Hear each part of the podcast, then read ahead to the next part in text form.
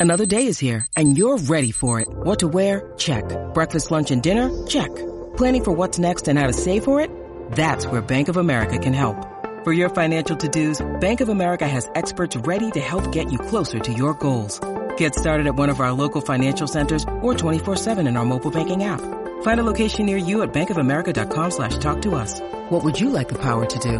Mobile banking requires downloading the app and is only available for select devices. Message and data rates may apply. Bank of America and a member FDIC. Just to lay back down and say I won't be coming back. Let's call it a heart attack. Give me some of that knack. This is just a final payback. They all flipped on me, took my passions, left me be. When I had a place to sit, a goddamn attitude to fit. Talk real smoothly where to spit. Things have changed and I have quit. Got nothing to look forward to but backlash full of lies. You're too late where you're going. This is fate. The whistle's blowing. It's much too late. So too late. You're much too late. Like a piss hole punk with his nose turned up and a fragrance on your own. Tell me, tell me what it's like to be alone. And let's not forget. And welcome to a brand new life, to a brand new day, all the way from the wastelands of California. My name is Michael, and I'm a mere figment of your imagination. I look forward to once again serve you those sounds of salvation. First time listeners, turn on, tune in, and drop out. This is a very different kind of show, a place where we don't feel so alone. Let us chase away the light no matter what you at home choose to believe. I do admire you for your curiosity. Joining me tonight is Benjamin Fulford. He draws assignment for this evening. Benjamin is a respected journalist and reporter. His sources come from very, very high places. He is a former author and writer for Forbes magazine. Thank you, ladies and gentlemen, for allowing me into your hearts and into your minds. Here we are again on a night like this. Don't forget, you too can get involved. Your phone calls are always needed. That number is 760-332-8724. Don't be afraid. That number is 760-332-8724. Now let's bring in Mr. Benjamin Fulford. Benjamin, what's going down? Nothing. I'm waiting for you. Perfect. Konnichiwa, my friend.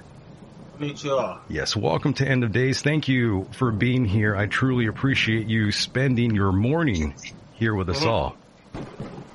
Yes, and how are you, Ben, by the way? What's going on over there? Well, it's uh, it's a fine day here, and I just come back from walking my dogs and nice spring weather. So life is good. Perfect. I'm so glad it's going well for you.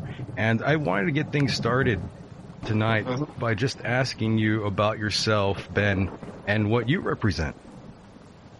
Okay. Well, uh, you know, I was I have been a journalist for all my career, but I got involved in political activism because uh, I was invited to join a secret elite and told that they had a plan to, you know, cull 90% of the world's population. I have this on tape. I can prove it in a court of law. And so I found myself uh, forced into a fight against this group that were planning this, who I suppose you could call them the Nazis or I, I, I started, started to use the phrase Khazarian mafia to identify this group of people to avoid, you know, um, associating them specifically Germans or Jews, you know. Understood, yes. Um, but you know, I, I'm a journalist, so I get my stuff firsthand. I don't, you know, read stuff on the internet and regurgitate it. I actually talk to people in power, and and and uh, uh, and so you know, I've been in this fight now for at least 11 years against these people, and fortunately, we're winning. Um, the plan to start World War III has been stopped.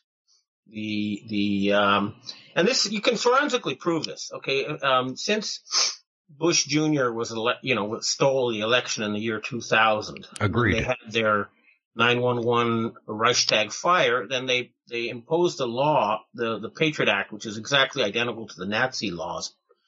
And then they built, you know, germ warfare laboratories all over the world and tried to spread um, bioagents like SARS and weaponized bird flu, Ebola, etc. Um, this is well documented. And they also they they paid a huge amount of money to farmers so they would stop growing food and grow so-called bioethanol, and they tried to cause starvation crises in 33 countries. And then we've seen multiple attempts to start World War III in North Korea, with Iran, in Syria, and, and it's all been stopped. So the situation we find ourselves in now is what to do next. The, you know, how to change the, the structure of world power that was put in place after World War II. And I'm involved in these discussions. Understood. And one interesting thing about you that I saw on your website is that you went to live with a tribe when you were only 17 years old in, uh, I guess, the Amazon. I'm very, right. yeah, I'm very curious how that went about for you. Uh, can you expand on that? Sure.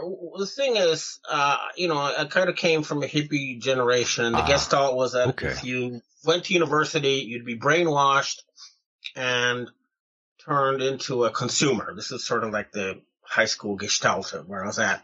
So I decided that if I wanted to learn about civilization, uh, the best thing to do would be to get out of civilization. And I was, in, you know, uh, influenced by books by Carlos Castaneda about uh, studying with a shaman. So I decided to go study with a Shipibo shaman, and, and that's why I went to the Amazon. I stayed with the Shipibo Indians um, on the Ucayali River, uh, they used to be cannibals.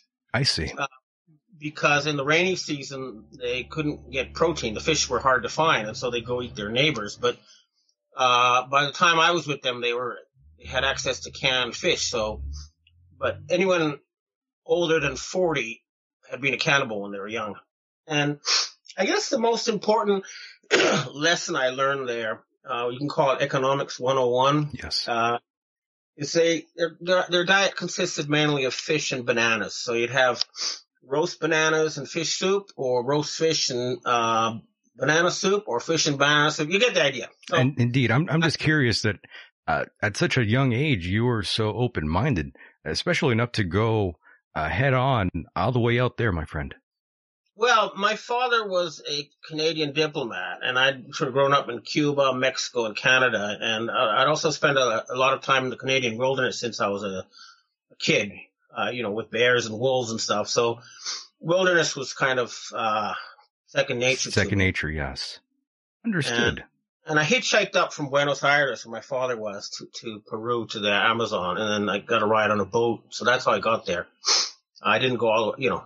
Um, but let me get back to that story because yes, sir. I, I, was sick of the fish and bananas, and so I said, "Let's go eat meat." And I said, "All right, let's go hunting."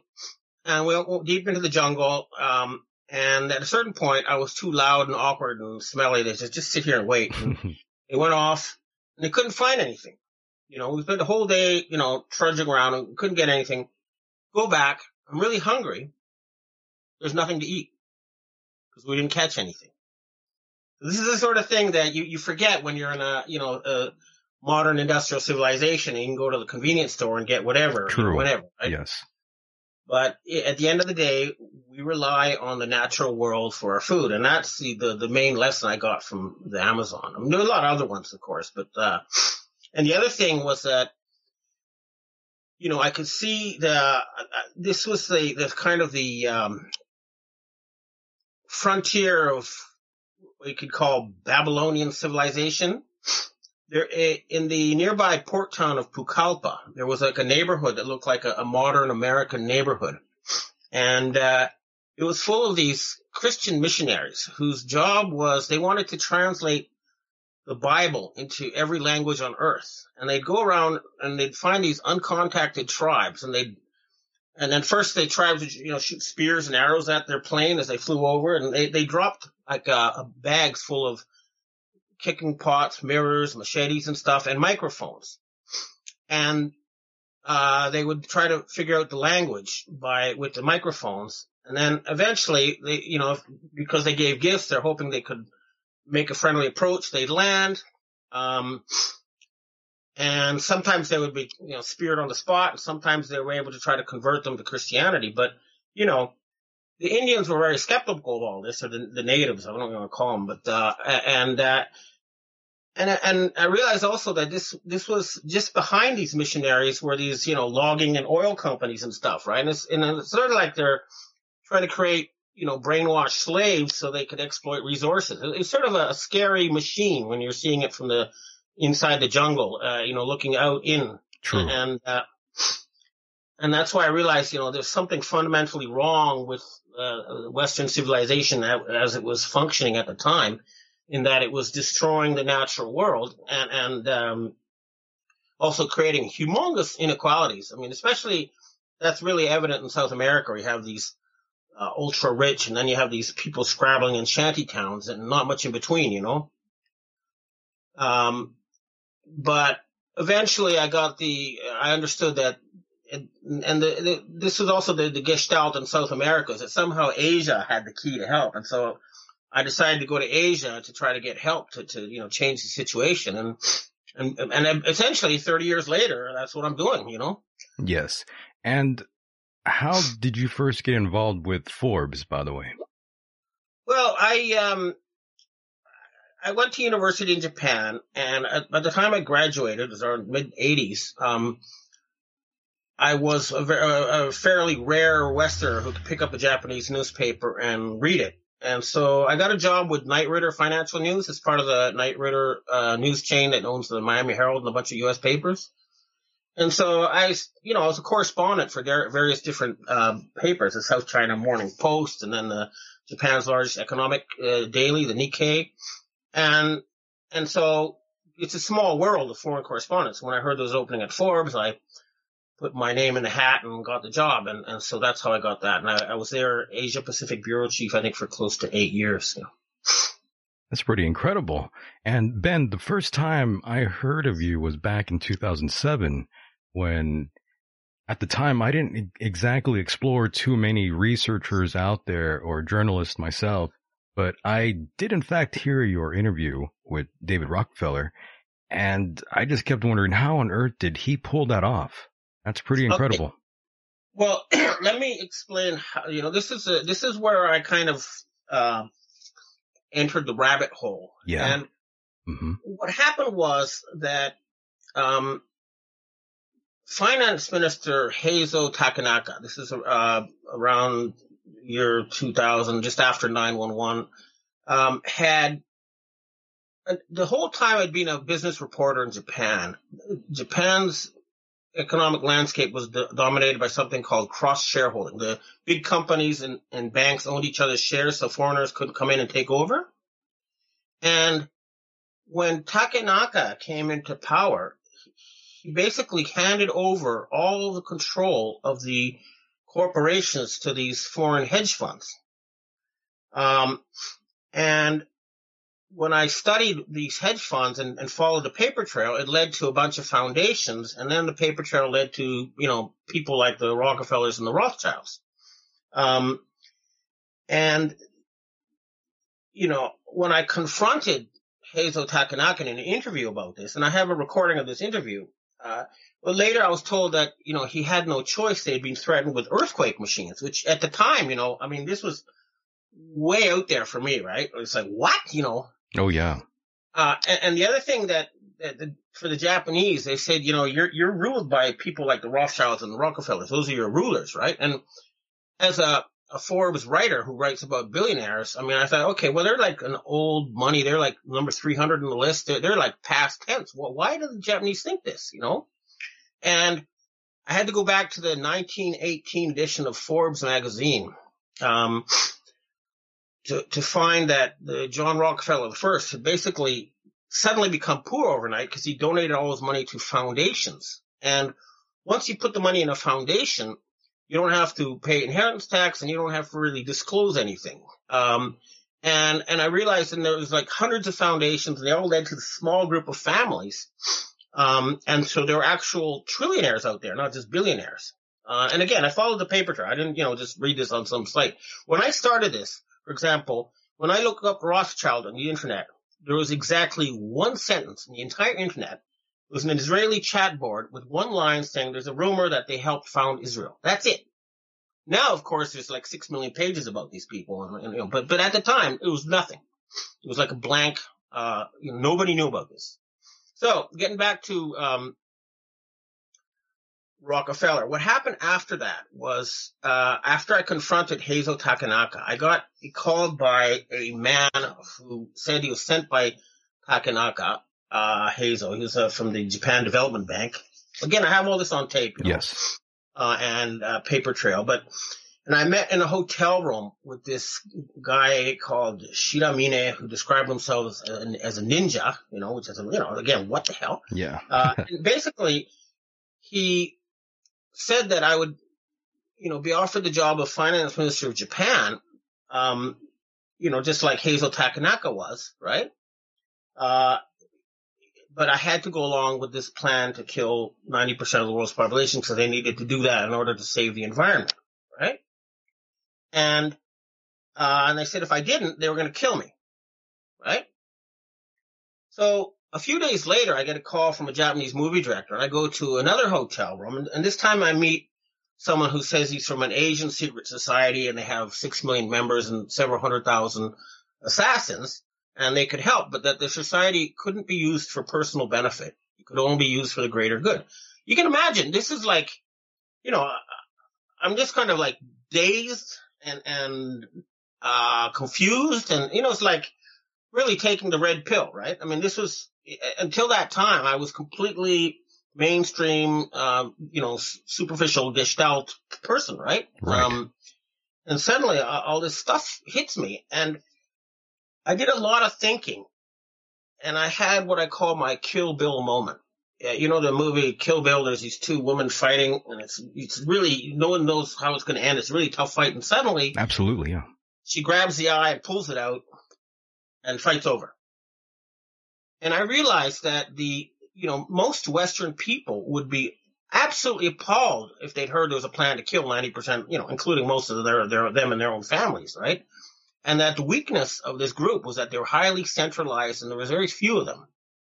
So I gave the Asian group a list of names. These were people who were on the Bilderberg uh, Council on Foreign Relations and the Trilateral Commission. And I said, if you target these people, you can put an end to this plan to kill 90% of the world's population. And, uh, this, this is, and then, um, around that time this was going on, um, David Rockefeller came to Japan for what was supposed to be uh, publicity for his biography, which is coming out in a Japanese translation. And uh, there was a large bookstore that suddenly a bunch of men in black shut down all the entrances, right? Right. And David Rockefeller made himself available to sign his biography to, to, to readers, right? And somebody sent me a um, photograph from this event saying David Rockefeller's in town, right? And uh, I've been a you know correspondent talking to Western elites for you know a couple of decades uh, in Tokyo, and I knew where they stayed. They either stayed at the Imperial Hotel or uh, the uh, Okura, right? Right. And years ago, for example, I, I once I'd also interviewed uh, Paul Volcker, and at the time there was a rumor that Paul Volcker was in town. I called up the Imperial Hotel and said, "Is Paul Volcker staying there?" And suddenly they said, "Wait a minute." And then the phone turns, this is Paul Volcker speaking. It's like, whoa, you know, I actually got the man, you know? Very so well. I had this experience, this background. So what I figured is, okay, um, he's going to be at either the, the Okura or the Teikoku. Probably the Okura because it's across the street from the U.S. Embassy. So I waited until 10 o'clock at night, uh, which I figured he'd still be awake, but his handlers would have been gone to their own rooms. And I called and I got him directly. And he agreed to interview me the next morning. And that's how I got that interview. Very interesting. Yeah, you conducted a lot of fantastic interviews with some I guess you could say, very dangerous people. Oh yeah, I mean these uh, these people. I mean, I've survived uh, five very close calls, assassination attempts. God knows how many, you know, not so close calls. Uh, these are serious people. Uh, very serious. Not, you know, I didn't. I had no choice. Okay, um, but but you know, uh, uh, you know, you, you have to deal with some very nasty, dangerous people when you're talking at this high level, where, where you know, uh, assassination is and is a, a, a just a, another tool in the toolbox, you know, with these people. Um, but I think the reason I'm still alive is that, uh, you know, I made it clear that all I'm trying to do is save the planet. I'm not out there to get bad guys. I'm not out there to, you know, I'm just trying to change this system that's destroying the, you know, natural world we live in. Yeah. And I think a lot of them realize that I wasn't out to get them. I was out to try to convince them to change the way they run this planet. Yeah, you basically spoke to the committee of 300. Yeah, look, I, I, since that happened, you know, that interview and all that stuff, all sorts of people popped out of the woodwork. I got contacted by a group that called themselves the Gnostic Illuminati, and they said that they were founded by Pythagoras and that they had started the French Russian and American revolutions that they were against bloodline rule. and I was contacted by MI6, CIA, KGB, uh, North Korean secret police, very, et cetera, et cetera, you know, uh, the assassins. And perhaps the other really interesting group is, I, you know, the, um, Leo Zagami showed up. Yes, let me, yeah, let me, yes, yeah. I want to, I definitely want to preface this just a tiny bit. And of course, I told you in a private email, a lot of uh-huh. these, a lot of these factions I read about or was told about so many years ago. And I always thought, well, most of these must be embellished to some degree. But after doing more research and doing a lot of research on you, Benjamin, and, and some of the things that you have, con- some of the interviews that you conducted, it really solidified a lot of these things people have been saying in the past. But you really solidified it for me personally. okay. Well, Zagami said he was also from a group called the Illuminati, and it, but it was clearly not the same as the Gnostic Illuminati because he said they were the bloodlines of the Caesars, uh, the the um, and that they controlled the Vatican and the mafia, and and uh, um, and then he said a lot of weird esoteric stuff, uh, like that they, they did, you know, like when you see in the movies where they draw like a pentagon on the floor sure. and they light candles and they chant stuff. These guys actually do that sort of stuff. A and, ritual, yes. And they believe that they invoke entities and, uh, and, and he told me, you know, some pretty creepy stuff. Like he'd once eaten a human fetus and, and, uh, that they sacrificed children. It's all, you know, really creepy stuff. Okay. Yes, and on the last, by the way, on the last episode of this program, for those that are just listening in right now, I, I interviewed Leo Zagami, and he mentioned you in passing, Benjamin, and it wasn't in the most flattering fashion. So I'm very curious your what your relationship is and why you had this sort of falling out with Leo. And in your email, you told me something uh, pretty heavy about him. All right, let me. I'll, I'll, tell you. There's a lot, a lot to tell, but um, no doubt, no doubt. We'll start. He came to, to Japan to visit me, right? right? And after I'd sort of told the Asian Secret Society that that was how to deal with the problem, right? And um, he came with this blonde American woman who said it was his girlfriend. And after um, he left, she was supposed to go to uh, Okinawa to help, uh, you know, organize a reggae concert. And then she phoned me, uh, saying, oh, you know, the, this black man who, who organizing a conference said I had to have sex with him or, or else, you know, and what should I do? And I said, well, get, you know, get the hell out of there. Get in a taxi, go to the airport and, and leave, right? And then uh, I'll put you up in my lady friend's house if you have nowhere to stay, right? Right. And then Zagami calls and says, I want that man killed. If you don't kill him, I'm going to send two murderers from Sicily to kill him, right? So I, I, tell the Japanese authorities about this, and let me tell you, the real authorities are no distinguishable from the Yakuza gangsters. Okay, at the high level, we're dealing with, you know, um, it's all the same people, and, and they and they and and but anyway, they said that what they would do is they would take the assassins to the person and they, they could do it themselves. They're, they're not going to do it for him. And then he just dropped the whole thing.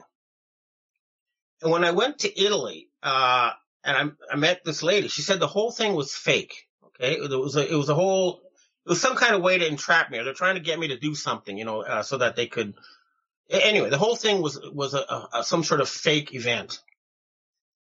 Uh, anyway, I went to Italy uh, later to meet the P2 people and I was taken around by Zagami and he showed me that he could basically walk in and around St. Peter's and, and, and uh, like he owned it and he'd go in behind back doors and, and it was clearly like, you know, uh, we're in charge here. And he told me they were going to get rid of Pope Benedict Mm. and they did. Okay.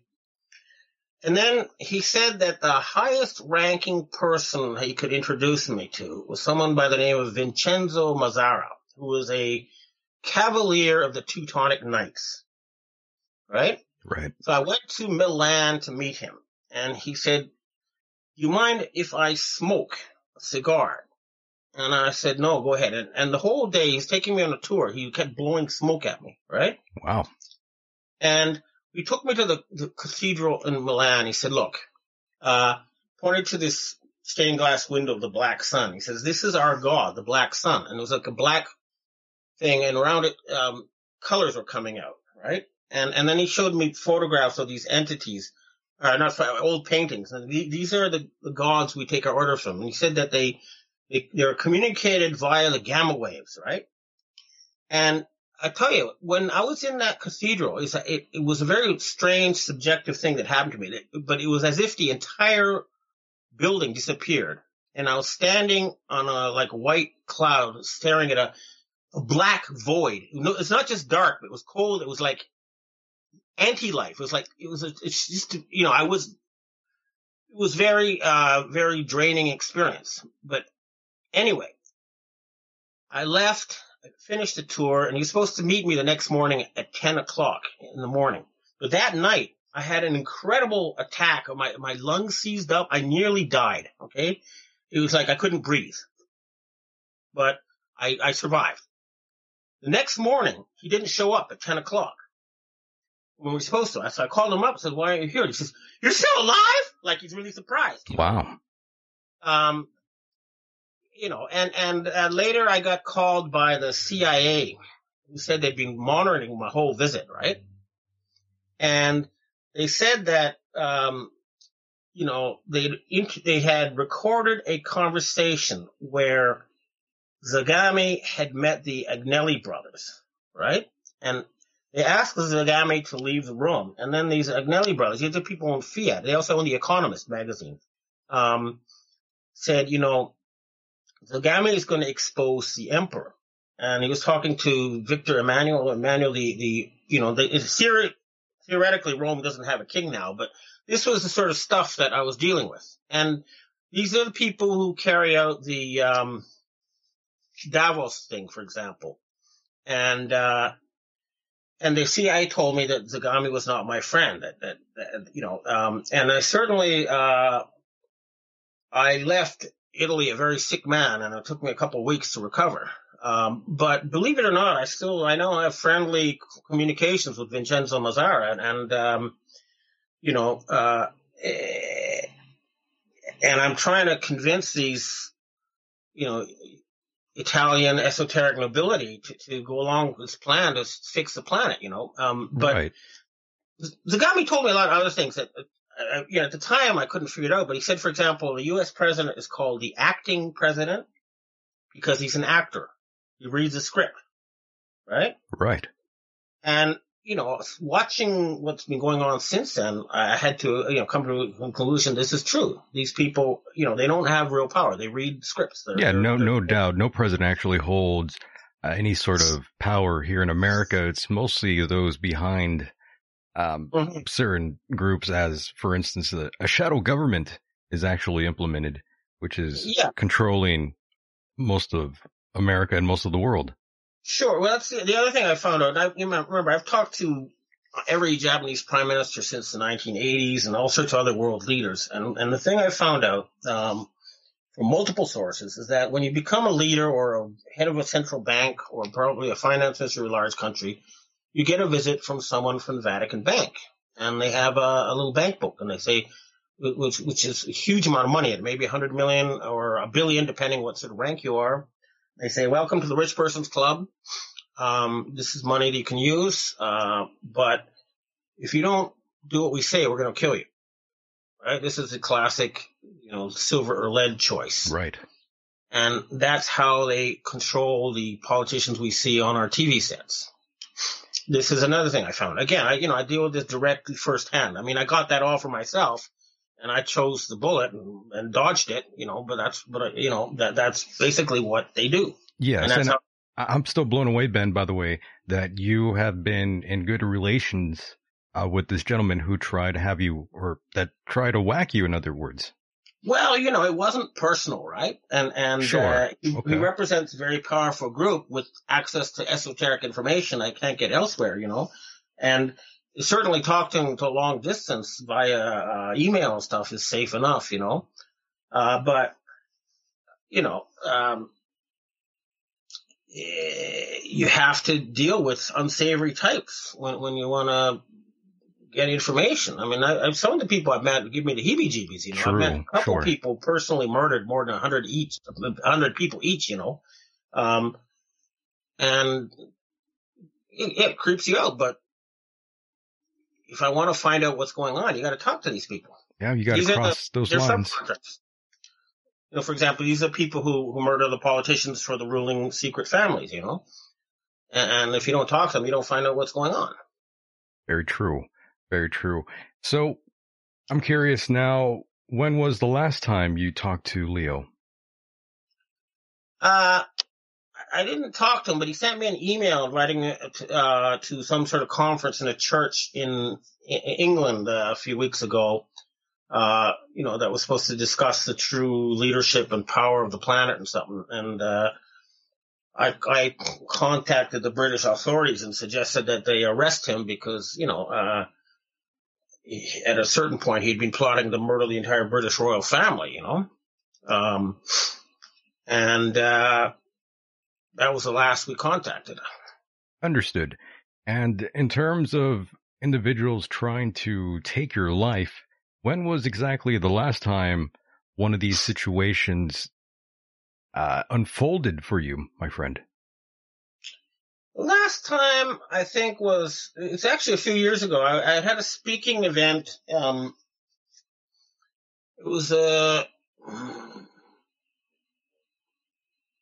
two two thousand and I can't remember. It was a few years ago. I had a public speaking event in Yoyogi, uh, Tokyo, and this man came up to me afterwards. Said, "You know, um, you're really great. Can I shake uh, shake your hand?" And he stabbed me with a poison needle Ooh, and uh, I, you know, and I immediately started sucking the blood out of the wound, and and um, I got called by friends of Christopher Story, a, a fellow journalist who had been murdered by a similar method, and they told me that if I took large doses of vitamin C and D, like five thousand units of vitamin D per day, and a, a, a gram of or a thousand milligrams of vitamin C every six hours, right away, that I could stop it and that's what I did. And I since found out the assassin was a name, a guy by the name of um, Mutsaki Okubo. He's a North Korean.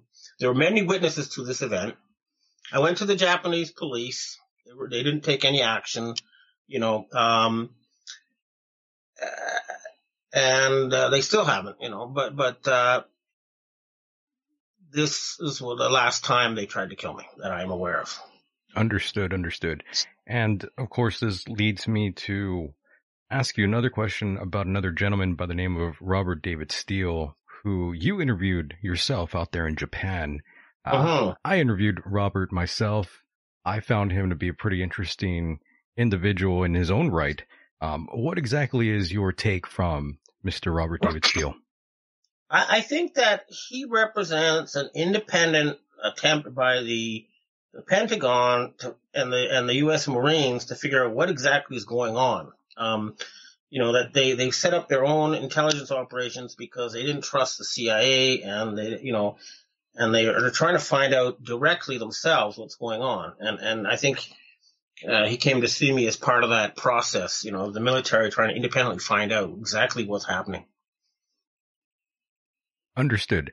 And, and uh, you know, he's a very uh, smart man, and, and very he smart, yeah. good, practical, down to earth uh, ideas about how to, you know, improve the way we manage the, the planet. And uh, I introduced him to some Asian secret society types to see if we couldn't, um, you know, start implementing some of his ideas, at least in a, you know, the, the Chinese. Um, when they decided to modernize their economy, they, they started by fencing off an area near Hong Kong and trying an experimental thing first, right? To see if Right. it works. And I suggested they do the same with his ideas of open source, uh, you know, economics. And, and they could make a zone maybe along the North Korean border or something to try this out. Um, and that might happen, but you know, there's still right now there's this deadlock between the Eastern and Western secret societies, and that hasn't quite. You notice this week, um, Chinese President Xi Jinping he canceled his summit with uh, Trump, U.S. President Donald Trump, and instead he's going this week to Italy, and he's going to be going to I think Monaco. So he'd be re, uh, re, re, meeting the, the Italian P2 Freemason types. I'm, you know, that's the only reason to go there. Right. Um, but you know, these negotiations are ongoing. Um, and the latest I heard is that they're actually trying to come up with a uh, uh, some sort of world federation government. That's what they're trying to do. It's very interesting. Uh, Robert does have plenty of interesting ideas, an open source government being one of them. And while it's a good idea, I don't think those in charge would really feel the same way and want to implement an Well, open source government. Excuse know, me. Yes. If you use the scientific method, you do, do do an experiment and see what happens, right? That's why I suggested they create a special zone to try this out and see what it works. And the other thing is that the, traditionally the Chinese economic system was sort of open source. they didn't have patents or anything. If, if people wanted to keep proprietary information secret, they kept it secret. But you know there wasn't any sort of systematic protection, and um, uh, and copying stuff was like normal. Now, I don't know if that's a good system or not. Um, I think what you need to do is you try it in a, in a, in a restricted zone and see if it works better, you know, and, and just be pragmatic, pragmatic about it. Understood. And I agree with you full, full uh, full heartedly. I would love to see something like that implemented here in the States. However, uh, man just lies way too much to have that, especially if it's going to be something that the government is going to run. And we both know our government here, well, my government here in America tells plenty of lies, my friend.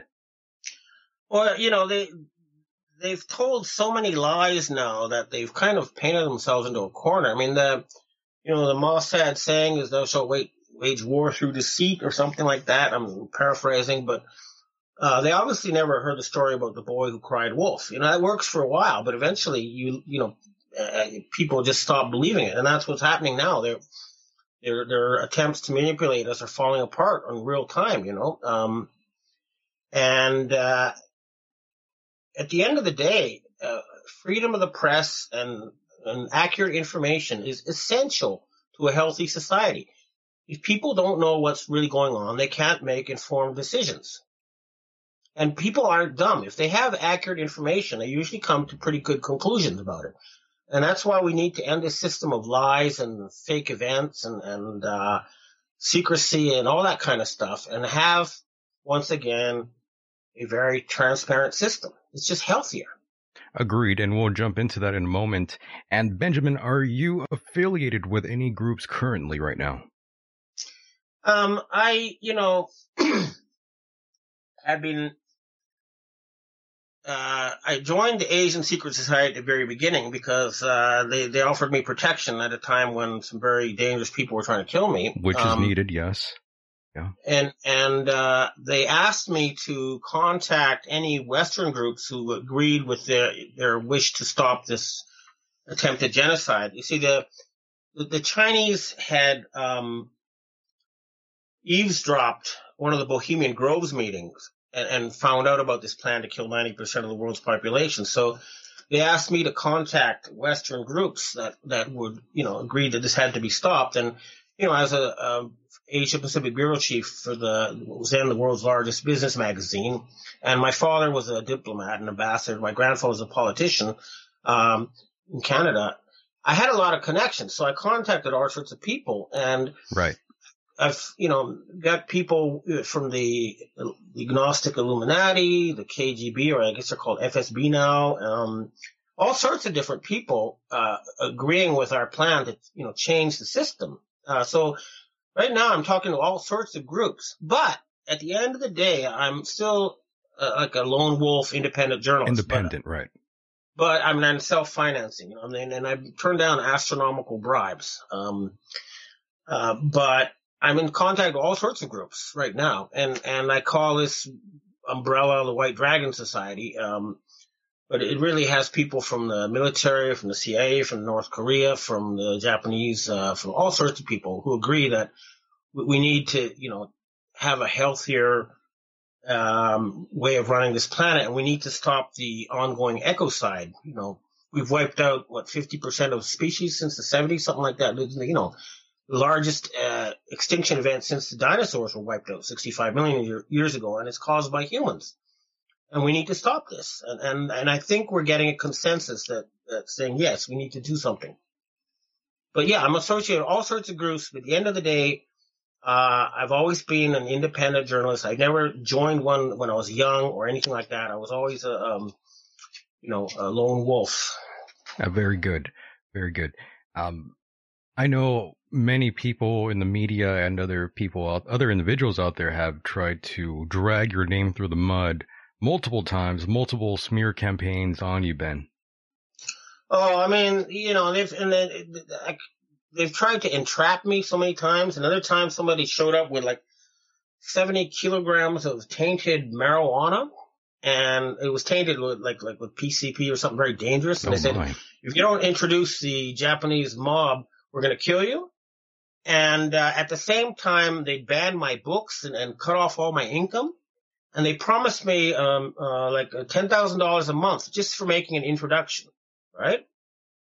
And it turns out they, they, they, the stuff was, if I'd been smoking, I would have destroyed my brain. Okay, it was full of dangerous chemicals, and they told me it was a trap. And um, you know, I didn't make the introduction. Uh, but apparently the, the plan was they're going to say, oh, you know, Benjamin Fulford used to be a good journalist, but then he started getting drugs and became a drug dealer, and now he's in Mm. jail. Uh, you know, this is one of many attempts, and and the the honey traps they send me, oh boy, I could go on for hours about just that. But you know, at the end of the day, the honey brings the trap with you. They they bring they send these beautiful women into your life, but at the end of the day, they're trying to get you into a compromising situation. And they've written things like I'm placed by a clone. I, I work for the Rockefellers. Uh, you know, all sorts of crazy stuff. But For the CIA. they never come to my face about with this stuff. Always behind my back. Because if they come to my face, uh, I can, you know, accuse them of slander. And if, and if, Right. and I have written misinformation and, and wrong stuff because they fed it to me. And as soon as I find out, I issue a correction and an apology. Um, and I, will keep doing that, you know, because sometimes stuff slips past my, you know, um, uh, sensors or my, you know, Sure. my BS detector. But when that happens, I, I later find out, um, you know, and, and, and correct. Correct your That's what mistakes. journalists do. That's what newspapers do. That's what, you know, you're supposed to do. That's this smart. Yeah, and for those that don't know, the Yakuza, they are basically involved with everything. Uh, for a short time, once the, I guess you could say, the normal folks out there in Japan realized with one, uh, for an example, there was a uh, mixed martial arts company called Pride back in the Uh-huh. day, and the Yakuza got involved. And once the networks uh, caught wind of that, they took their TV contract away, which is weird Yeah. because that has there's so there's so many different uh, things in, in politics out there. It's it's quite it's quite okay, crazy. Look, the, the Yakuza, it's that I, I could go on. For, I mean, I've known so many of them for so many years. You know, like I've been friends with the, the son-in-law of the big boss of the Yamaguchi Gumi, which is the world's largest crime syndicate for for more than a decade. Um, I could go on and on about this, but let me just say Sure. that there's a couple things you need to know about them. First of all, a lot of them represent what you call defeated military clans. Okay, they, for example, the Japanese military um, and spy network, they lost World War II, but they they have a, a network that's still sort of there. Uh, and then there are you know people involved in traditional criminal activities like you know gambling and money laundering and prostitution, all that kind of stuff, right? Right, business, right? hmm Um, but the the thing you need to know is that the Americans sort of subcontracted the control of the Japanese political system to these crime gangs uh, ever since World War II, and so a lot of them worked for the CIA and subcontract for the Pentagon, uh, and, including the North Koreans. Okay, this is the sort of stuff you don't find out from reading the newspaper. True. Very true. Lots of things the American people don't know uh, in regards to what's going on in Japan. And of course, anytime I think of Japan, I instantly think of Fukushima. And of course, all the nuclear reactors in the United States and how I'm close to Okay. one out here. Go ahead. I was deeply involved in the whole Fukushima thing from before it happened, and and I do want to talk about this because it's really important. Yes, I, sir. I can prove this in a court of law. Uh, this uh, I was approached by a gentleman who calls himself Alexander Romanov. Uh, he he goes by various aliases. I you know I, I know his real name, but let's just say he was a drug dealer for a drug smuggler. He smuggled in like 100 kilos of hashish to Japan every month or so on a on a yacht. Good right? times. Yes. And one time he was called to Pattaya in Thailand where he was blindfolded, taken to a place where he, he met some military types, um, who showed him a nuclear weapon. Uh, and was stolen from the Russian submarine Kursk, which sank in 2000. And they told him that he had to smuggle it in, um, to Japan with his next shipment of drugs. This guy was like a sleeper agent and they, they woke him up, right? Right. So they they took this weapon, which you know, um, into Japan from uh, the Philippine Yacht Club, and then into a, a remote Japanese island where it was put on a fishing boat. Then it was taken uh, by truck to former Prime Minister Yasuhiro Nakasone's property, and he came to me and said, you know, they're they're smuggling a nuclear weapon into Japan. They're going to use it for nuclear terrorism, right? And he became a whistleblower, and I contacted Japanese police and all sorts of places. I wrote about it saying they're going to do something, you know, nuclear terror against Japan, and nobody did anything. And then we we followed this weapon to the North Korean Citizens, or, you know, uh, organization, uh, which is like a, a unofficial North Korean embassy. And from there, it was taken aboard the deep sea drilling ship, the Chikyu. Okay. And again, I, I uh, Alexander Romanov, he was an Australian secret agent and he went to the Australian embassy and said they're, they're about to do a, a nuclear terror attack against Japan. And the day after he went to the Australian embassy, Australian Prime Minister Kevin Rudd was dismissed from office by the Federal Reserve, according to um, Australian secret police. In other words, by these Italian uh, types, you know, Right. uh, we're talking about earlier, right? hmm Uh, and then there were local news reports saying that the, the deep sea drilling ship, the Chikyu, where the bomb had been taken uh, uh, aboard, was drilling off the coast of Fukushima. And we had um, um, um, we still have under protection a member of the Japanese self-defense forces who was involved. They, they, he said that they divided the weapon into five smaller weapons. It was a 500 kiloton weapon. Okay. Um, and they drilled him 10 kilometers into the seabed. He thought it was some kind of earthquake research. And when the tsunami happened and he realized what happened, all his colleagues who'd been involved in this job were murdered one after the other. And he went to a, a Christian church for shelter and, and he's been sheltered by Christian groups to this day, but he published a detailed book in Japanese about exactly how, how this happened. And the other thing you need to know is that the Japanese authorities were ordered out of the Fukushima nuclear reactor before the tsunami event, and an Israeli company by the name of Magna BSP was put in charge of security. And in fact, they they put a small uh, nuclear weapon there to blow up the plant. So this was a terrorist attack against Japan by the uh, P2 Freemason Roman types, and it was because the Japanese were planning to use their seven trillion dollars in money they'd earned since World War II, uh, you know, selling cars and TVs to the world, to finance a project to help the planet. And, and so it was an extortion against Japan. And after that, um, the CSIS, uh, Richard Armitage, Michael Greenberg, and Gerald Curtis, uh, who's supposedly a Columbia University professor, but he's really uh, CIA in Japan. They um, faked an election in Japan. All the uh, votes were counted by a company called uh, Musashi, which was owned by the Council on Foreign Relations. And basically, they put Prime Minister Abe into power. And after the uh, Fukushima event, you know, they're sort of, and if you follow what the, the CIS is Center for Strategic and International Studies, it's Georgetown University, and then that goes to the Vatican and those people again. Okay. Uh, so these are the people who staged this attack, and um, they're they're still clinging to power, but you know they're they're definitely uh, losing the plot. They're under attack on multiple fronts.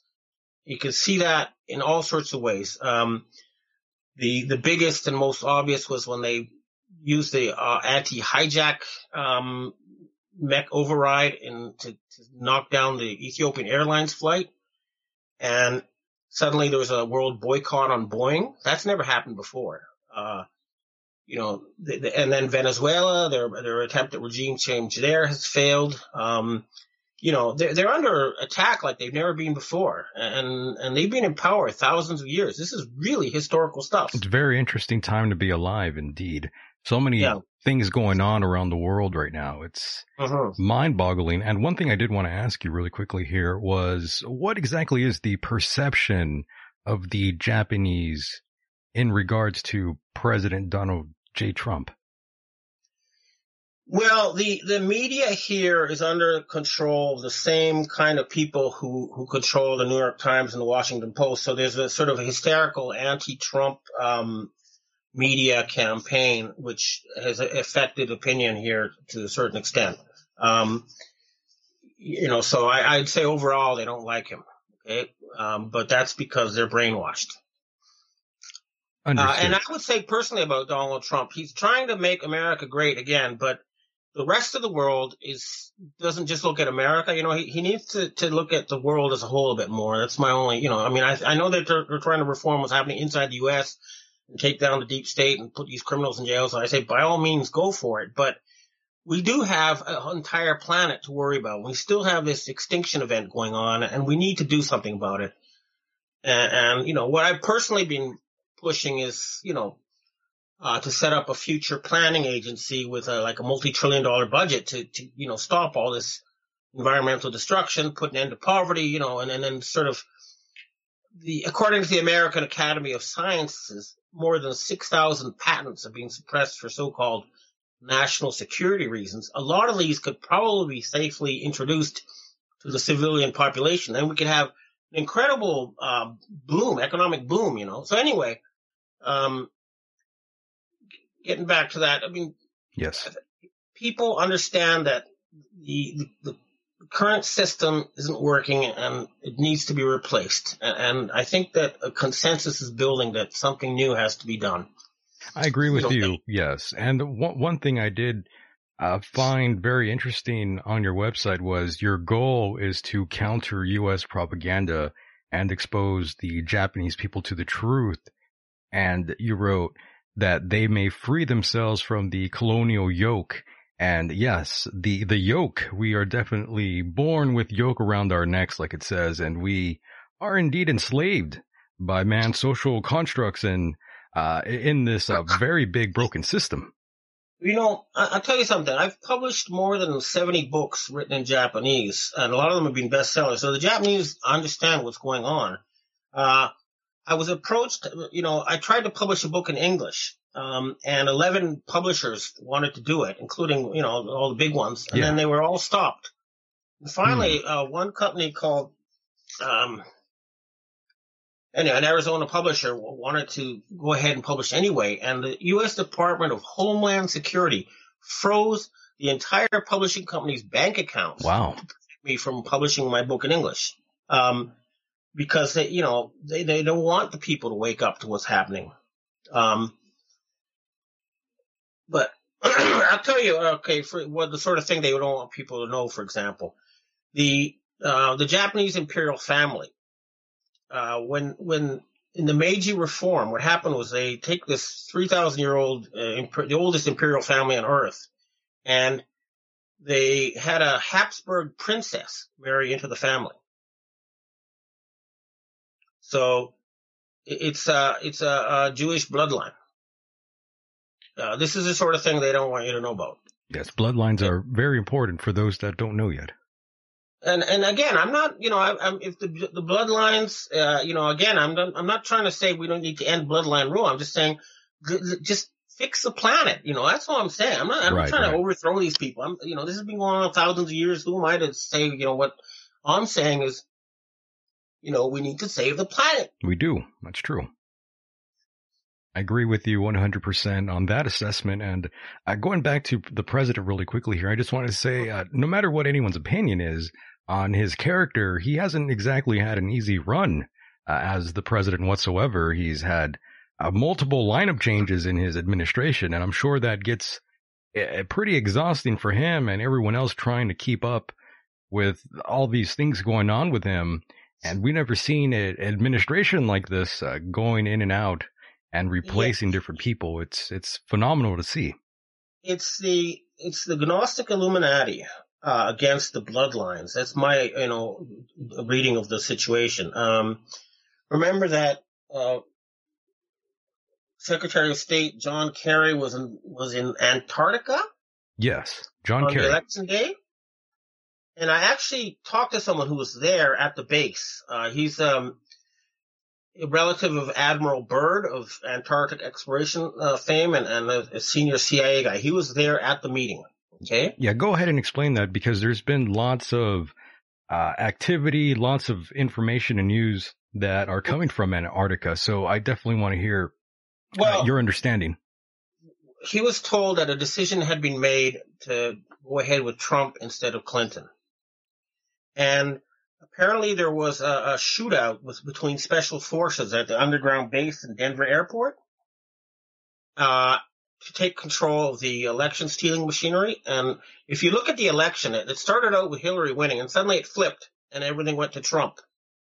Um, so the, the people who had been all assuming that it was going to be Hillary Clinton according to the, the plot Right. were, were completely flabbergasted.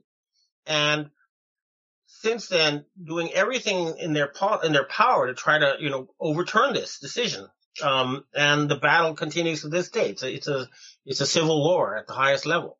Yeah, it's interesting you said a civil war because that's where I was going to take it to right now. You also said a, a Japanese member uh, did not go to America to have some meeting, and that reminds me of what went on several months ago uh, when there was this uh, gentleman by the name of Dmitry uh, Rogozin from the Roscosmos. He's the director general Right, he, yeah. yeah, he canceled his trip to NASA because he said, uh, in his, well, what he said, and I quote, I think America is now consumed by what is essentially its second civil war. Very Mhm. interesting to say, right? Yeah, I'll tell you another weird thing. Okay, a lot of this rabbit hole stuff I don't know yet. I'm still trying to figure out, but Don't worry. Uh, Me a guy from the P- Defense Intelligence Agency who was, you know, from their psychic warfare group, the men who stare at goats. yes. Um, he said that NASA stood for not a space agency. Okay. Hmm. I'm not gonna. I don't. I don't want to go deeper down that rabbit hole. I just don't know. But it's one of these many things that that uh, that you know. Uh, I'm not sure what to deal with. Like you know, I have a lot of stuff I can't figure out that's going on. But something fundamentally uh, different is happening. You know, to the way this planet is is running. That's all I can say. And and uh, the No cutoff problem. of NASA funding for 35 days is clearly part of this. Um, they, apparently they've got their funding back, but it may not continue. You know, the, the, the battle is still raging. Understood. And I don't mean to completely jump off track here, but I'm also aware that you at one point were regularly in communicate in communication with uh, the gentleman. I believe his name is David Wilcock. Uh, are you still talking to him at all? Well, sometimes, I mean, um, he, uh, you know, I, I forwarded him a bunch of information to him about the, um, the Kennedy assassination and the, uh, the you know the plan that, that Kennedy had to you know start a big campaign for the planet and, and how it was stopped and and you know he publicized that and um but you know um we don't communicate that regularly. I know he comments on my uh, comment section and stuff, uh, but I you know, I try to stay away from the alien and space stuff uh, for a very simple reason that, um, it, you know, I can't go to a local spaceport and get a plane to a, a rocket to another planet. I can't go to a local portal, portal and visit another dimension. Sure. Um, and I think we have to deal with what we can see here and now and, and, and try to focus on that. Um, and the other thing is that extraordinarily, extraordinary claims require extraordinary, Extraordinary evidence. And, Right. uh, a lot of that stuff, I just don't see the proof there. Indeed. Um, I'm, I'm also asking you this because I know long ago you also had interviewed, you know, like Simon Parkes, who is, Mhm. he also described his experience with several alien beings. And, uh, you know, of course, he's an interesting gentleman. That's for sure. He's made, like you just said, some very extraordinary claims, but has not presented empirical evidence to back up these said claims. Uh, now, I'm curious now what your experience and your take is of Mr. Simon Parkes. Well, you know, um, when it comes to talking about the, the system in place now and, and, and what's happening to the planet, we agree very much, you know, um, and, uh, and I think that, you know, th this whole alien thing is, well, if the mothership lands on the White House lawn and stuff and, and, and then it becomes real, fine. But I think we're, uh, you know, the best analogy I can give is that, you know, they're like National Geographic cameraman and they don't interfere between the zebras and the lions, you know? And it's up to the zebras and the lions to sort it out among themselves. I think that's sort of the situation we're at. We're, we're you know, there's clearly some kind of non-interference thing going on or they're not supposed to, but, uh, you know, I just don't, you know, I, I don't see these aliens on the uh, duty free store. Um, you know, it, just doesn't seem to impact. Uh, I think the at a more esoteric level, I think that the trans-dimensional beings influence human thought patterns. Okay, I'm willing to go that far. That's okay. It is unusual though when you have psychics like Ingo Swann, who definitely did uh, have involvement with the remote viewing project for the CIA. Mm. Going back to Project Stargate, where they Yeah. definitely did remote view uh, Jupiter, if I recall correctly. Sure, but, Weird but stuff. again, you know, the, a lot of that stuff's very interesting, but does it help us in here and now? You know, Not Um, really. Another thing I want to tell you is that when I started talking, writing about the, the families that owned the central banks and stuff, uh, that were privately owned, they weren't government entities, suddenly, again, all my income was cut off and, and I was, you know, blacklisted from everywhere. And the only places I could get, uh, money was if I go to like a UFO conference or, and, and talk or something like that. And, and, and then there were people going around to everybody I'd known as a Forbes journalist saying, you know, uh, Benjamin Fulford's got crazy. He's taking drugs. That's what they, yeah, that's stuff. what they do. They try to bunch you, bunch you in with other individuals who've made outrageous comments throughout the past as well. And that's definitely how they try to discredit you. Well, they what they do is they they take uh, real information and they add wacko stuff to it so that people will just disregard the real information. Right, right. Like for example, you know, I, I don't like to. I mean, I, David Icke has done a great job in many ways, but I actually listened to his presentation. He talks about all the families that own the Federal Reserve Board, like the, the Rothschilds and the Rockefellers and stuff, and that's very, very well documented. You could write, you know, you could prove that and forensically in any court of law, right? Understood, And- yes. Incredible information backing this up. But then he says that above them are these shape-shifting reptilians. And what's his source? Some African lady he talked to or something like that. It's, you know what I mean? It's like, wait a minute. Extraordinary claims require extraordinary proof. Why are you tacking this on to the, you know, it's like they're trying to get people not to believe it by, you know, mixing crazy information with real information so that people will reject the real information. Understood. And uh, another individual who uh, David Icke clearly lifted material from is Jordan Maxwell, who I've met personally and had lunch with him, and we had a long discussion about David Icke and mm. a lot of the things that uh, he took from Mr. Maxwell. And he, Jordan is actually the one who brought him to America. Mm. So yeah. it's kind of strange. So I want to get back to David Wilcock too about okay. one of his stories is a guy called Corey. Uh, source is a guy called Corey Goode. Corey Goode, and, yes. And he was feeding me stuff about Antarctica, how they found a frozen city and things, mm-hmm. right? And uh, I wrote about it a bit, but then I said, okay, well that's incredible, that's incredible, and and so I convinced uh, you know a Chinese TV station to charter a plane to go down and see for ourselves, right? And suddenly he backs off and says, "Oh no, no," you know, it's like, you know what I mean? Like, I, if they say stuff, I, I'm I'm a journalist. If it appears in writing, it means someone has beat, beaten me to the story. So I say, okay, I'm going to go to Antarctica myself and see it for myself. And when I try to do that, suddenly they back off. You know, it's like, oh, you know. Uh, and so that's why I stopped writing about that stuff because they, they can't prove it.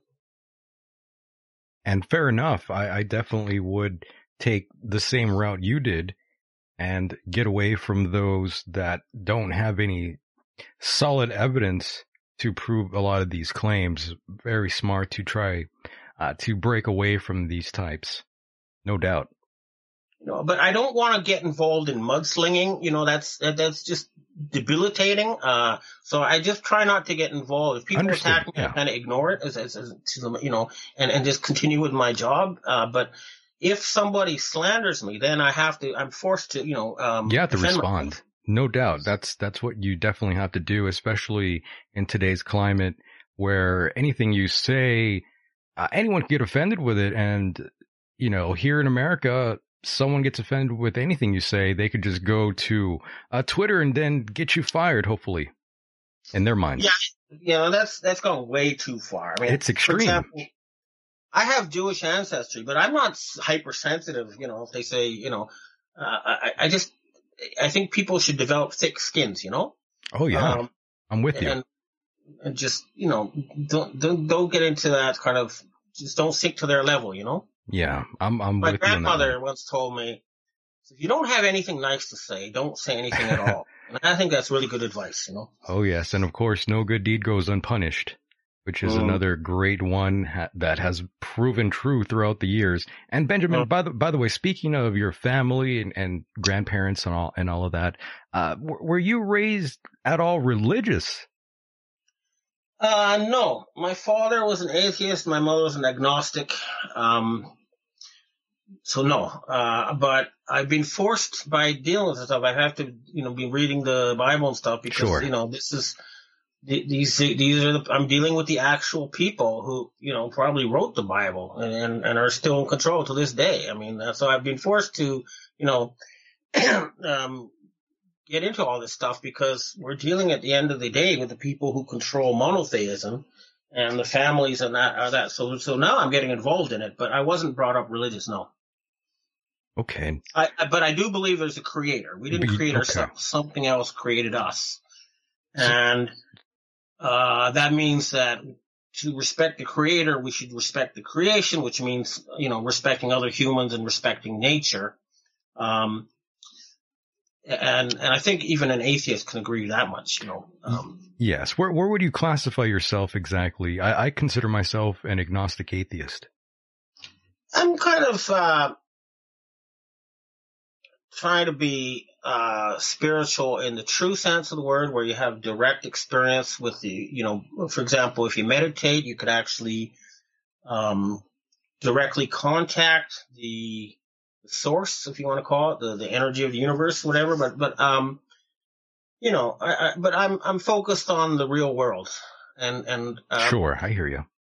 You know, and I'm not, and there's another, there's a Sufi saying, you know, I don't serve God like a servant and expectations of my wages. You know, I'm not trying to get an afterlife ticket to heaven or anything like that. I'm, I'm, I'm doing good because it makes common sense. It's practical. It's pragmatic. Not because I, I want, you know, to avoid hell or get heaven. I just, you know, uh, certainly. you, but Ben, do you believe in like an afterlife though? Uh, I'll find out when I die. Great answer. Great answer. Yes. Uh, that's, that's kind of like myself in terms of being an agnostic atheist. There's some days where I, I don't believe in a God at all. And then there are days where I truly believe at times there's certainly something out there, not in terms of uh, a, a human like me or you, more like a source of energy, something to that nature, to that strange degree, something that the human mind can't even uh, comprehend. I think we, we live in a digital construct of some sort. If you if you go back to the, the very foundations of philosophy, right, is why does anything exist at all? True. And the answer is you can't have nothing unless there's something to contrast it with. So it's like zero, one, black, white, uh, good, evil. It's, it's a, it's, it's, it's like a, a binary system. So it is a kind of a digital construct. And I believe that if that's the case, we should be able to hack reality in and of itself. I know that's pretty way out there, but I think that's something that we might be getting the power to do. For example, we can now start to change our genes as we wish. Uh, so in theory, for example, the, the, the, technology should be available so I could turn myself into a whale and swim around the oceans and then come back and, and turn myself back into a human. It's now, that sort of power is now entering the real world. Uh, so we're heading for something totally unknown. Uh, that's my view on things. It's something just never I, happened before. I think you, I think you're right because there was some Chinese scientist who had made these uh, gene edited twins. Yeah. And, and, and the other thing that's weird is that, okay, I, I, I put a, a little piece from the newspaper, right? Uh-huh. What is it? Uh, what is it? Oh yeah. The National Academies of Science, Engineering, and Medicines issued a report uh, concluding that editing genes must not happen. Okay, Hmm. It's like who the hell are these people? Where would they come from? Who finances them? Why? You know, wouldn't you want to be able to edit your genes so you could live to be a thousand years old? A hundred Uh, percent. or Yeah. have better eyesight, you know, Or and, not and be- who are these yeah. people who are forbidding, forbidding us from improving ourselves? And, and who gives them that power and that right, you know? Very true. Why would you be against something that would help humanity for And, Uh, and they come up with stories mhm. like, well, that would create, you know, haves and have-nots. Well, we can make them all haves. We can make, you know, uh, everybody have it. So, you know, their arguments are just don't work. Yeah, they say Um, you're playing God. Well, um, if God didn't want us to play God, he'd stop us. Agreed. you know, but we've got to be careful and responsible. I agree with that. You know, we don't want to, you know, um, I think the example was they, the, the cane toads in Australia, they, they released them in the wild and then started destroying Australian wildlife. And, and, you know, we don't want to have unintended consequences. I agree with them on that, but, you know, we should definitely, uh, push for immortality and superpowers in this world, not in the next, you know? No, I agree. We definitely should have something like that that would save humanity now and for the next generations.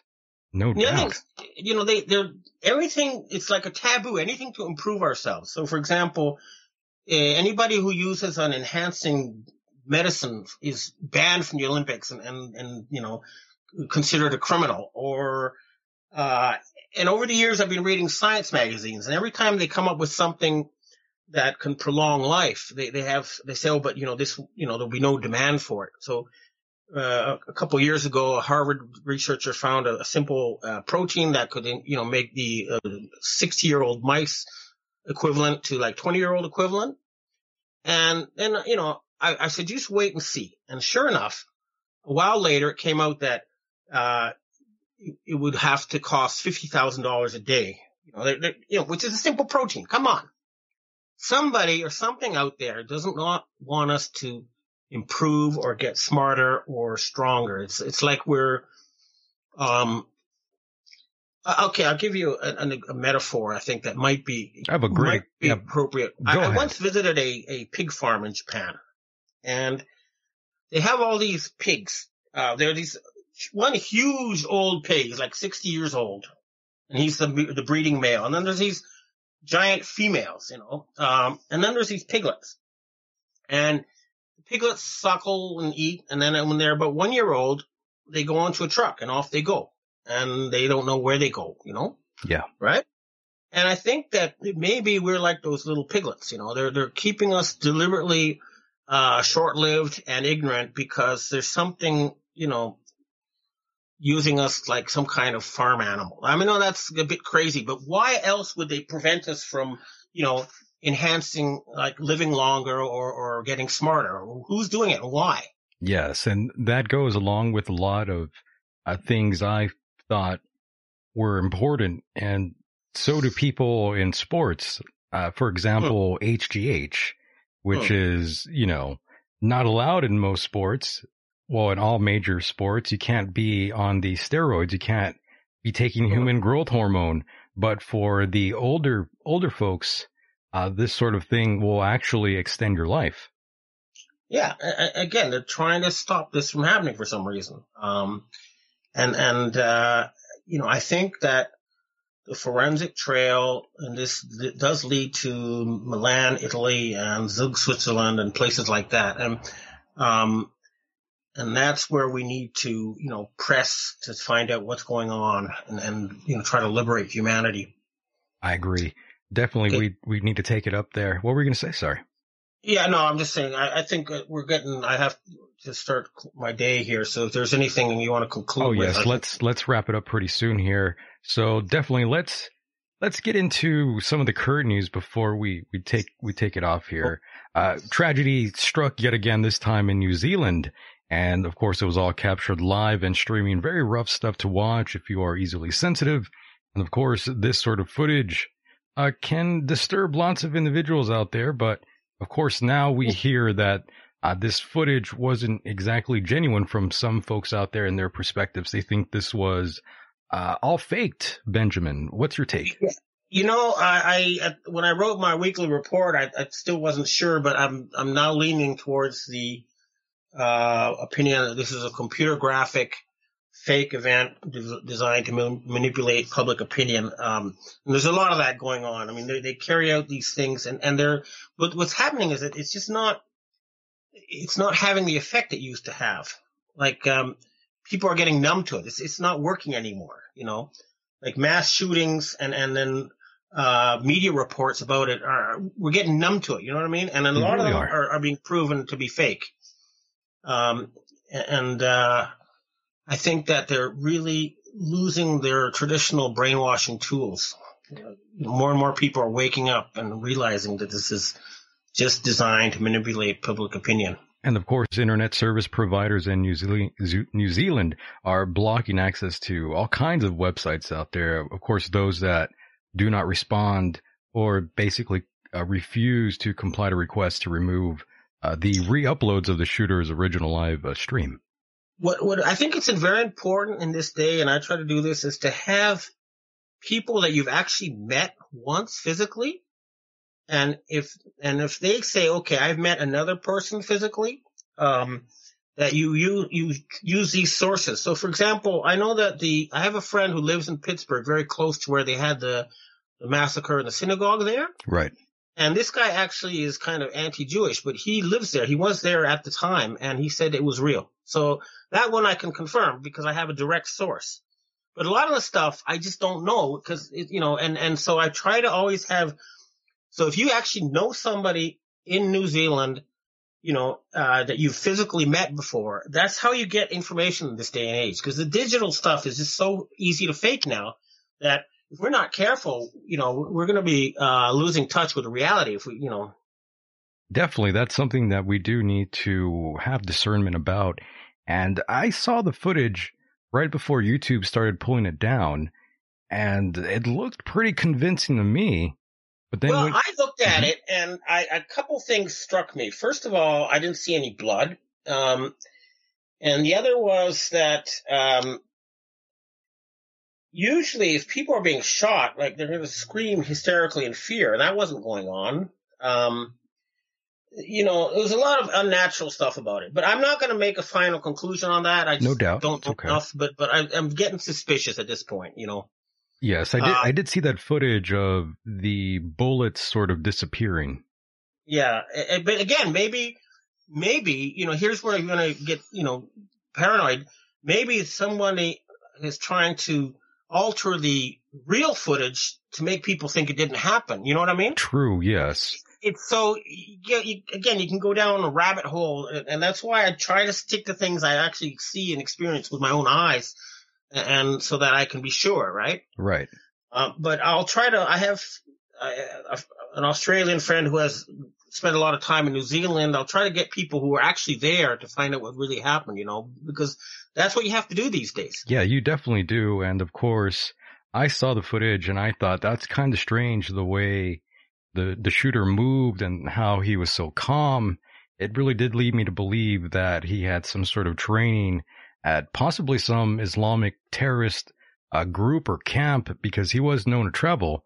And uh, no, he, mm-hmm. he, was trained in Israel, according to my Pentagon sources. You know, um, and, and uh, so it, it, it seemed, and if you look at the the media campaign, right, that follows this event, there, it has two aspects: um, gun control and uh, denouncing what they call white supremacy, right? Right. So, you know, as a Latin thing, saying goes, "Cui bono?" Who benefits from such an event?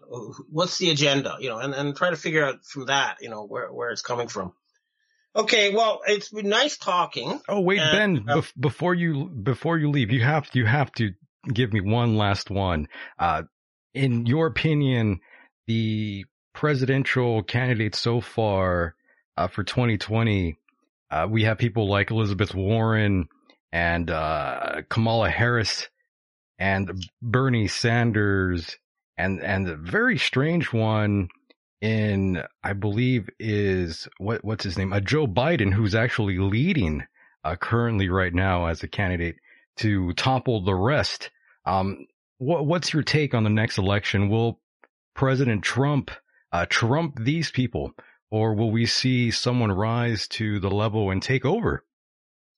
what I'm hoping is that before you have your next election, that you have true freedom of the press and real debate so that people can make an informed choice again and, and also rip out all that electronic voting stuff and have go back to paper ballots so that the people can actually choose a genuine president. Right now, I, my best call is that they're all fake actors and none of them have any real power. And, and then if you want to restore the U.S. Republic, you're going to have to shut down the big media companies, break them up, and and eliminate electronic voting, and uh, then you can have a genuine president again. All Understood. right, thanks for for talking. Yes, and before we cut you loose, Ben, anything you'd like to plug uh, before we say goodbye? Well, um, if you go to benjaminfulford.net, that's my subscription blog. That's how I earn a living, and you'll get information there. Hopefully, that you won't find anywhere else. Uh, because you know, as a journalist, if it appears in writing, then somebody has beaten me to the story, and I try to get stuff before anybody else, and I think I often succeed. So please subscribe and uh, help me continue my work. Thank Amazing. you very much. Thank you so much, Ben. Take care. Yeah. Bye. Bye. Bye. And there he goes, ladies and gentlemen, Benjamin Fulford with a very exclusive interview there. And I definitely hope all of you enjoyed that one. It was a bit of a classic there. And of course, I hate to do this, but it is that time to wrap up, folks. I'm very sorry about that, but we definitely will do Saturday night here. And of course, Dr. James Fetzer will be with me live and in the flesh, ladies and gentlemen. It will definitely be amazing. And of course, before we take it home, much respect to our international listeners out there. Got a lot of love for all of you in the UK and Canada and Brazil, Spain and Germany, and of course, Australia. And of course, those in Pakistan. I see some of you out there. I know exactly who you are. Amazing. I'm so glad you are all still out there alive and well. Very dangerous to be out there in this time and age. And of course, I'd like to thank those at Deprogrammed Radio and Coming Right Up and the Fringe FM. And of course, those in the chat room. Incredible. I'm so glad you are here. and not somewhere else. I'll be back on Saturday, folks. 7 p.m., same time, same bat channel. I'm Michael Deacon, and with that said, the world is a mysterious place, and life itself is a mystery. Until next time, good night, everybody.